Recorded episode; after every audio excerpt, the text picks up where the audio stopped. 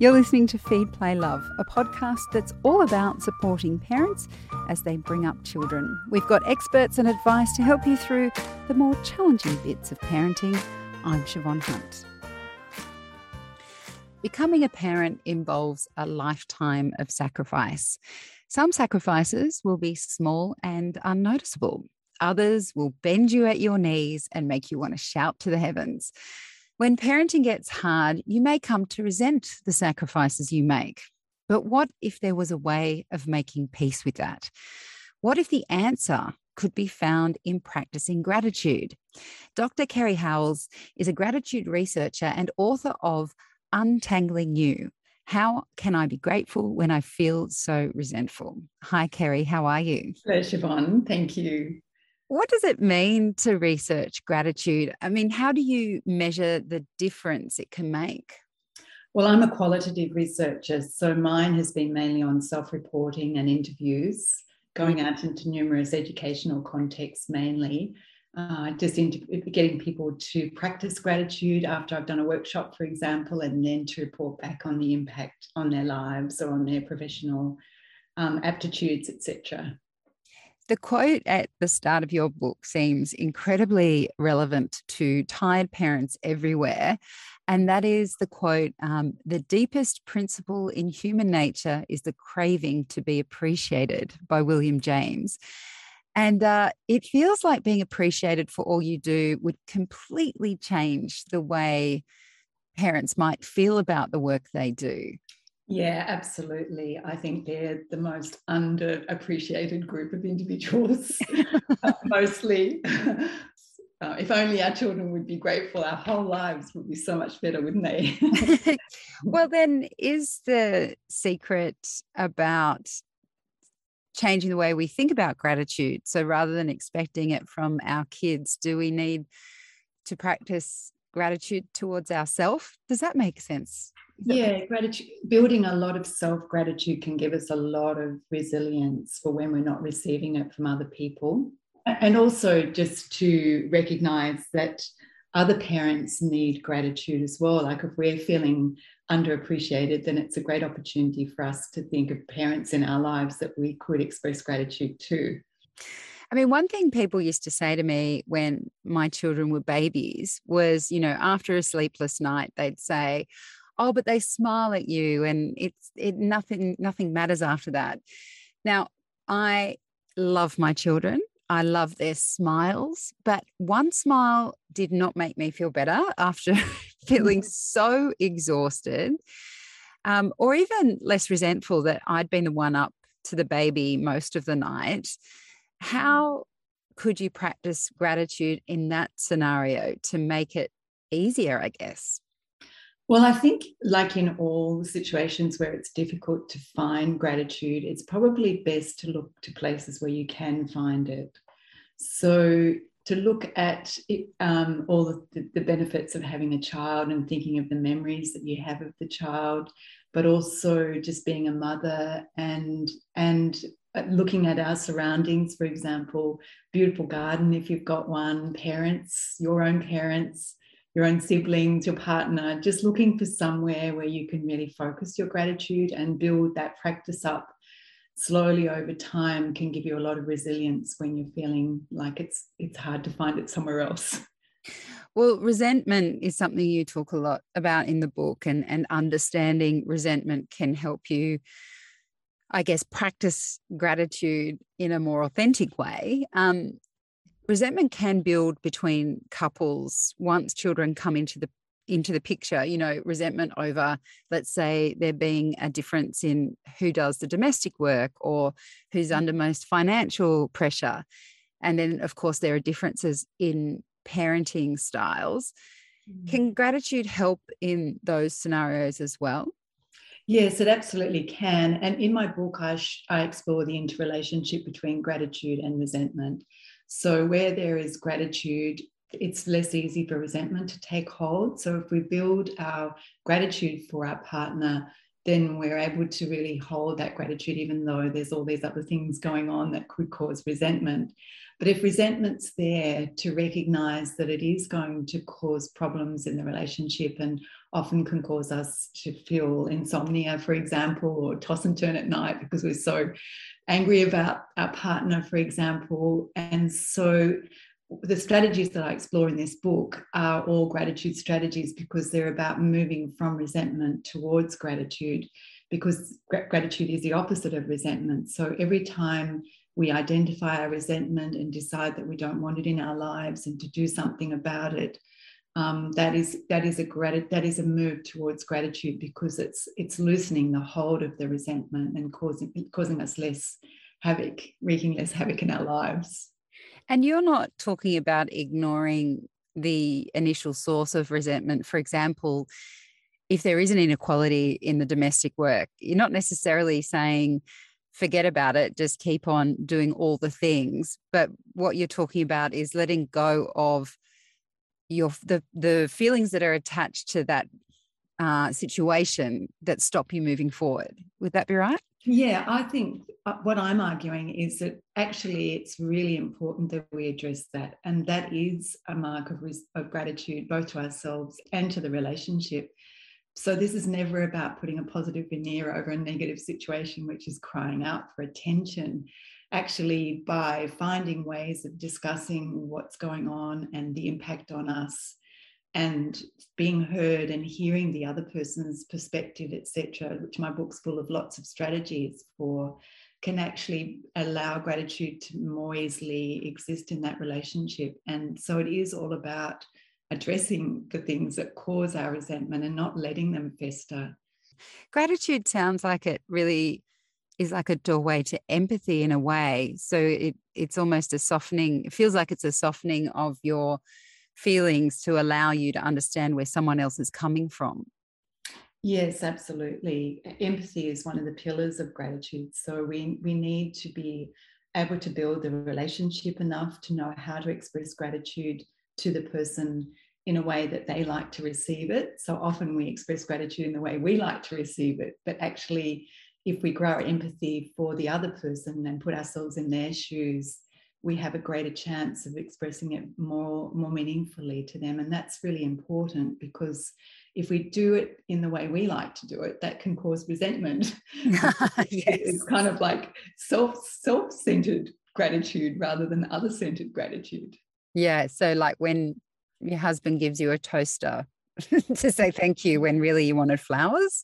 I mean, yes. I know that's a very materialistic thing, but yeah, it's really true though. Like, and and if there's different, if, say for example in the workplace, if there's different cultures involved, we really need to get to know the other person well enough, and that, that to be able to express gratitude to them meaningfully. And that in itself is a gratitude practice, because we're we're trying to do it in in a more meaningful and authentic way.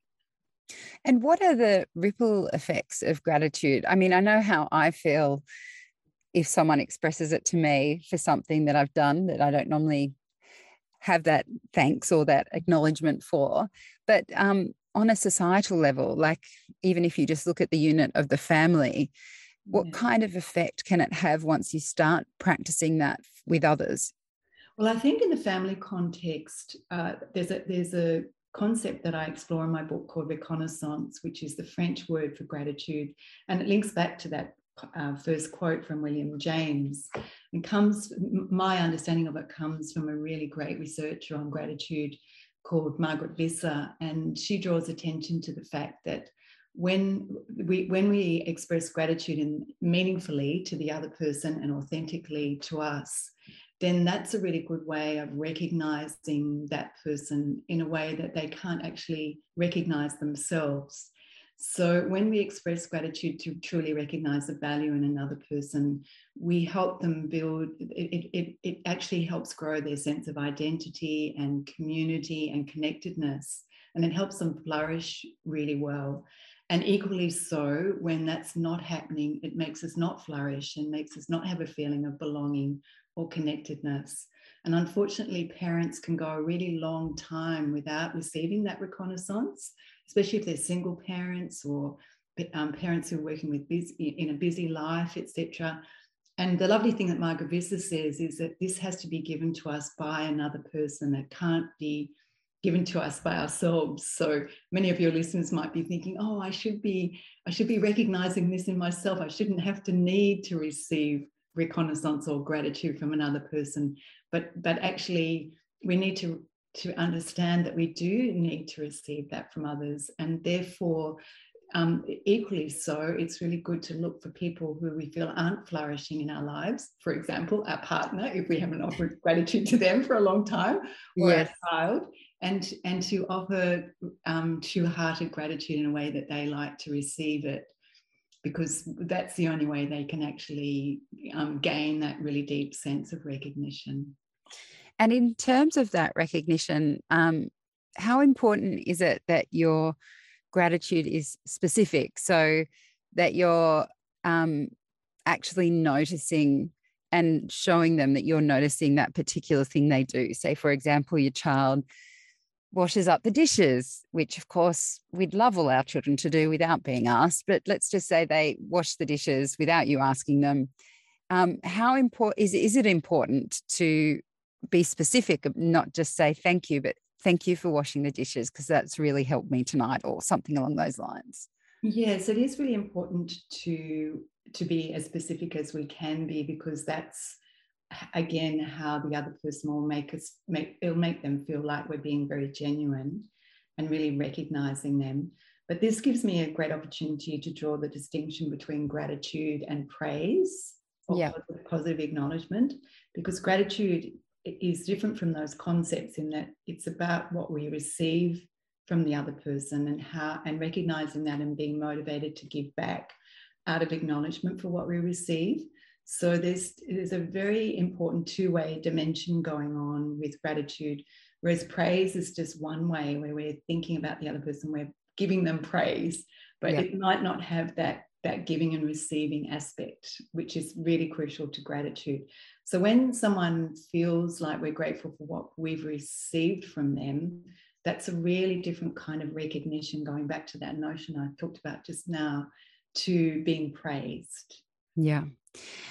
Motherhood can be filled with high expectations of how we are meant to be, you know, and, and a struggle to be everything to our children. How can we apply gratitude to this, basically this expectation of perfection? Yes, I've got a whole chapter on my book on this called Moving from Self-Resentment Towards Self-Gratitude, because actually, motherhood can bring about a lot of misery for the reasons you're talking about if we do have too high expectations of ourselves and we try and do things too perfectly. And gratitude doesn't really live side by side well with perfectionism. And so with, with trying to be perfect, we have this kind of sense of what perfect is, and we're continuously striving and continuously giving ourselves a hard time. And that goes against gratitude, which is about recognizing what we can do, what we have done, even just having a child, like that's just amazing. And, and starting from the, like looking at it on a graph, starting at zero percent, and looking up the graph and going, wow, I can do this and this and this, rather than starting at one hundred percent and saying, oh, I'm not doing this, I'm not doing that well, I'm, you know, I'm not letting the child sleep as long as I've been reading in the books, et cetera. And and um, like there's so many things out there, aren't aren't there, but that can help, can make us beat ourselves up for what we're not doing.